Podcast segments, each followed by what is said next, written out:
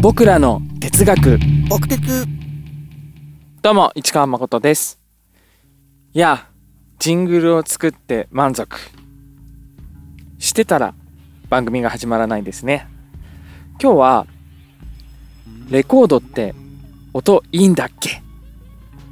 っていう難しい話にちょっと触れてみたいと思います。最近のカセットテープブームやデジタル音源についても考えていきたいと思います。まず音と関係ない部分のロマン。たくさんありますけどそこは今日は切り離しましょう。ジャケットから取り出してプレイヤーにセットしてそれで初めて再生ボタンが押せる。この手間が楽しい。っていう部分は今日は置いておきましょう。はい。音の話ということでよくレコードはやっぱあったかい音がするからいいんだよね。っていうセリフよく聞いたことがあります。果たしてどうでしょうか？うん。実際温かさは感じると思います。それはただ人間の感覚の話で言うと自分の主観が聴覚から感じた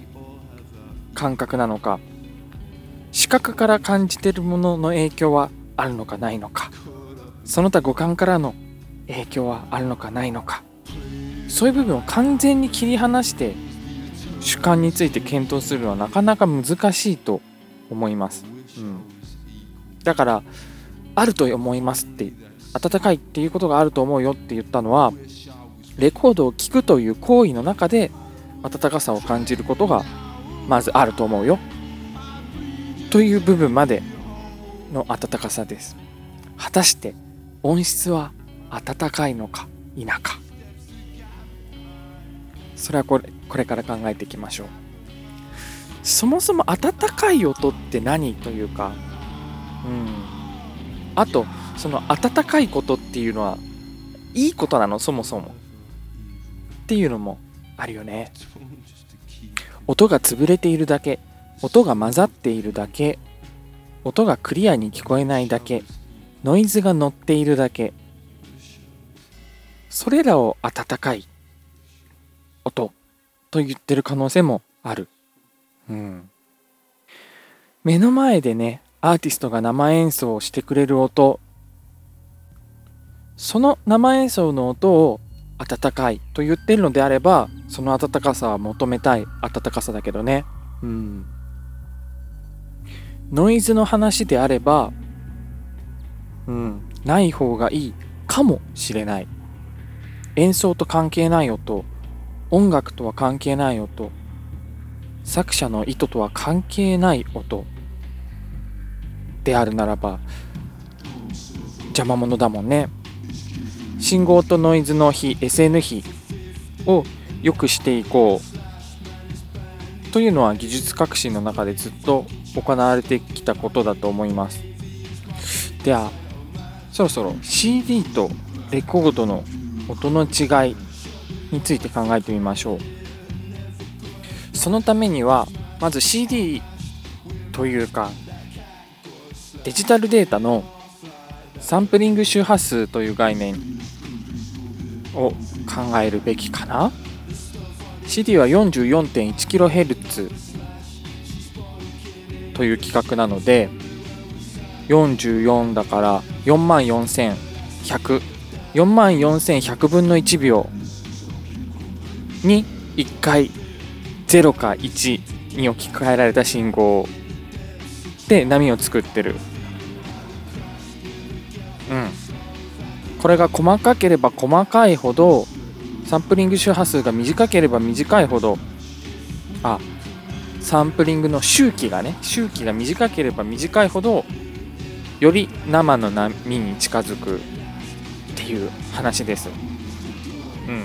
これぐらいで割愛しちゃおう。まあ解像度ですね。画像でいう解像度です。うん。それともう一つ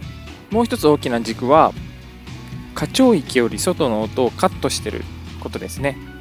人間の耳には聞こえない低い音だったり人間の耳には聞こえない高い音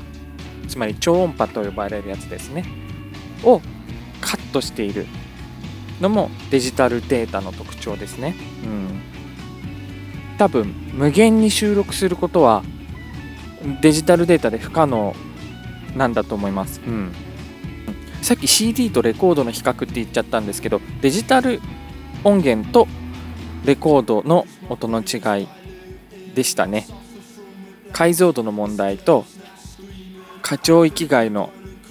音が聞こえるか入ってるか収録されているかいないかの問題の2つ、うん、それからコピーによる劣化の有無も大きいかな。複製する時マスター音源から市販のレコードや市販の CD に音を複製するわけだよね。そこでの信号劣化はアナログのものでのみ起きるって考えてもいいんじゃないかな、うん、あのデジタルデータのコピーにもエラーっていうのは存在はするんだけれども、うん、うん。うん概略ばかりでなかなかなかなかなかなか なかなか話に突入していかない感じがあるけれど大丈夫でしょうか。で一つあの過聴域外の音人間が聞こえる周波数帯域より外の音は音楽に必要なのかどうか問題。これについては研究結果があって結論から言うと人間に聞こえない音も含まれている方が良いみたいですよ。っていうのが人間が音楽を聴くときに、えー、と実際に音楽を受信しているのが耳の鼓膜だけじゃないみたいなんです。耳の鼓膜の振動で聞き分けられる周波数がを過聴域と呼んでるんですけど耳には聞こえない低い音だったり高い音だったり皮膚では感じることができたりするんですねその振動を。そしてその振動が脳にポジティブな効果をもたらすっていうのは実験で調べられているみたいです。うん、その実験もね面白くてね耳栓をして完全に耳栓をした状態であの過聴域外の音も聞こえる。浴びせる。音楽を浴びせた時。それから耳も聞こえる状態で過聴域外の音もある状態でフルだよね。耳でも体でも音を感じられる時。それから耳でのみ感じられる時。ヘッドフォンをして過聴域外の音もヘッドホンで鳴らした時。っていうのを比べたそれで脳をスキャンしてみると体でも感じつつ耳でも聞きつつ可聴域外の音がある時のみにいい感じになってるっていう現象が確認されてるみたいです。これはあのアキラの音楽とかを作ってる大橋教授がハイパーソニックエフェクトって呼んでるものですねハイパーソニックエフェクトについては過去にも何かで話してると思うしブログとかにも書いてるような気もしますが面白いよねでねじゃあやっぱりその過聴域外の音が聞こえる方がいいんだそこは収録できてる方が音楽を楽しむ体験としてはいいんですねっていうと音楽のジャンルによるっていうのもあるんですよ。っていうのがあのっていうのがクラシック西洋音楽においてはそもそも音楽自体に過聴域外の音が含まれてないらしいんですよ。うん。バイオリンの音だったりとかああいう室内楽が使う楽器の音は楽器がねもう洗練されて洗練されて音楽に必要な音だけが綺麗に響くように作られた結果人間の耳に聞こえない周波数成分はほとんど入ってないみたいなんですよ。それすごいよね。すごい話だよね。そういうのを測定できる時代に生まれた楽器じゃないと思うんですけど、うん、だから過聴域の音しかほぼ鳴ってない音楽っていうのが存在して、まあ、クラシックなんかがそうだって言われてるんだけれどもそういう音楽の場合に関しては過聴域外の音を収録する収録しないっていうのを考える以前にそもそも過聴域外の音がないので、うん、カットされちゃってて問題ないとも言えるっていう、うん、だからクラシック音楽だとハイパーソニックエフェクト起きないんだよねそもそも、うん、逆に起きるのは何なのか？逆にハイパーソニックエフェクトが起きる。つまり可聴超音波がいっぱい含まれてる音楽って何っていうといろんな世界各国の民族楽器なんかだと人間に聞こえない音人間に聞こえない波が多分に出て含まれている、うん、なっているよっていうのがあってそういうものに関してはハイパーソニックエフェクトを体感しやすいみたいですね。楽器だけじゃなくて人間の発声人間の歌声に関しても可聴域外超音波超音波を多分に含んだ歌い歌声っていうのもあるみたいでそれは CD みたいに上下をカットした音で聞くよりも生で目の前で歌ってもらった方が感動できる。みたいです。うん。面白いね、ハイパーソニックエフェクト。さて、じゃあレコードにはあのその可聴域外の音は必ず収録されているのかどうかなんだけれどもこれはレコードを作る過程音楽をレコーディングしてミックスしてマスタリングしてっていう工程を考えてみると全てのレコードに含まれているわけではないんじゃないかなって僕は思います。まあ、実際にそうだと思います。全ての作業をアナログアナログテープを使って録音してアナログのコンソールでミックスしてっていう風にした完璧にアナログで作り上げたものであればカットされる心配はないんだけれども途中で1回でもデジタルを挟んでしまうとそこでそのデジタル機器の限界値内に収まっちゃうよね。うん。今お店に並んでるレコードの全てが全ての作品が全工程アナログで作られたかどうかって言ったらそれは怪しいなと僕は思います。うん、とはいえ全てのレコードが温かい音がする説はまだ僕の中で生き残っていてそれがノイズの話になってくるんですよね。技術はなるべくノイズがなくなるようにどんどん進歩していってノイズを減らすようにノイズを減らすようによりクリアな音になるように進歩していったんだけれどもアナログ媒体のみに存在するノイズ揺らぎそこに美味しさは残ってる気がします。うん。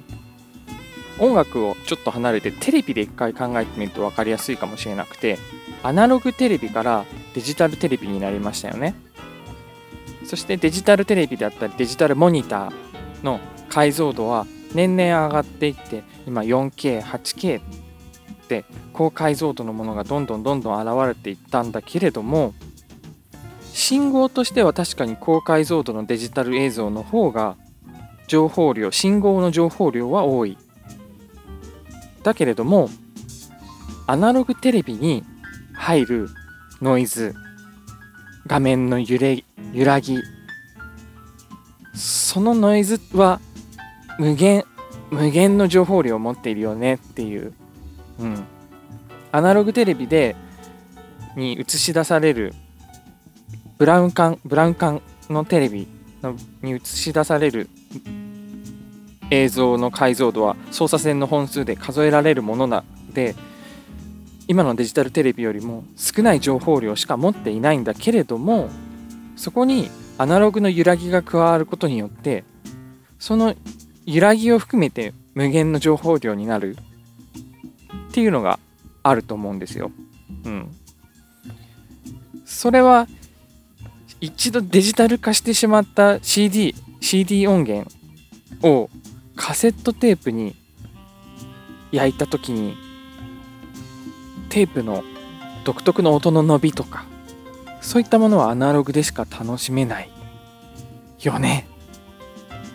っていう。うん。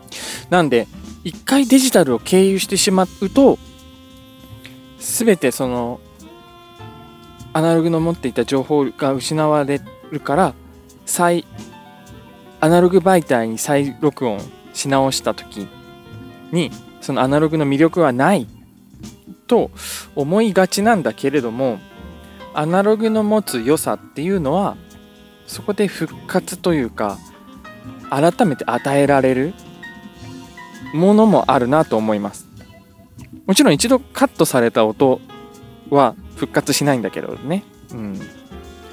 だから温かさだったり情報量を感じているファクターがどの部分なのかっていうのによってはアナログをこうカセットテープで発売されてる音源をオフィシャルで発売されてる音源をわざわざ買ってこなくても自分で自分で持ってる CD を 100, 100均とかのカセットテープにダビングしたものでもその良さは案外得られたりするんじゃないかなみたいな部分はあったりすると思います。うん、あとはその情報の劣化の仕方がアナログの方が楽しいっていうのはありますよね。これは MD 世代 MD を使ったことがある世代の人はすごく分かりやすいと思うん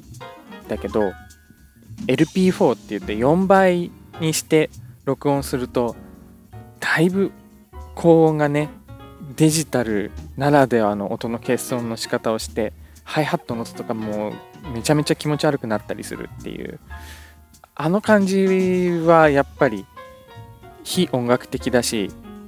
これからも歓迎されるものじゃないとは思うんだけれども、うん、まあ MD に限らずあの iTunes でねあの音源データをコピーするときにサンプリングレートを低くしたもの。MP3 だったらどれぐらいかな ?320 キロバイト per second。とかだといい音だと思うんだけど190を下回って、うん、100キロ BPS 以下になってきたりすると結構そのデジタルならではの音の悪さが出て目立ってくるかなっていう、うん、まあ今の音楽でもねビットクラッシャーっていうエフェクトがあってトラックごとにサンプリングレートを落とすっていう手法はよく使われてますけどね。うん。声がロボットっぽくなってるとか。あこの番組の冒頭の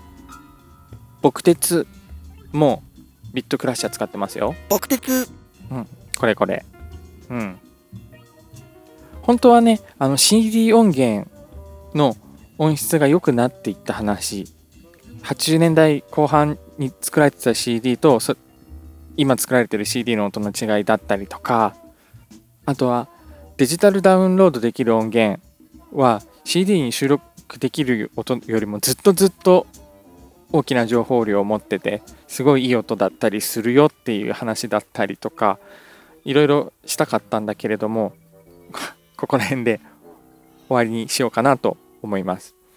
ターゲットをね聞いてくれる人をそうもっと想定しないといかんですな。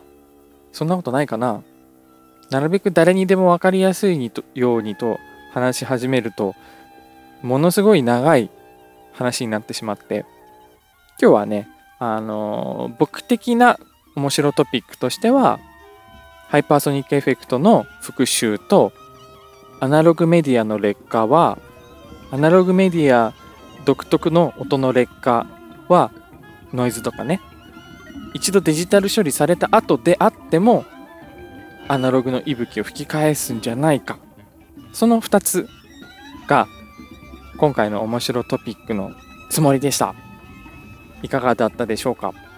こういうテーマはちょっと対談の方がいいかな。うん。対が対談形式のね番組もまたできたらいいなとは思うんですけどはい考えてみますそれじゃあ今日は長いエピソード聞いてくれてどうもありがとう。近川誠でした。それではまた。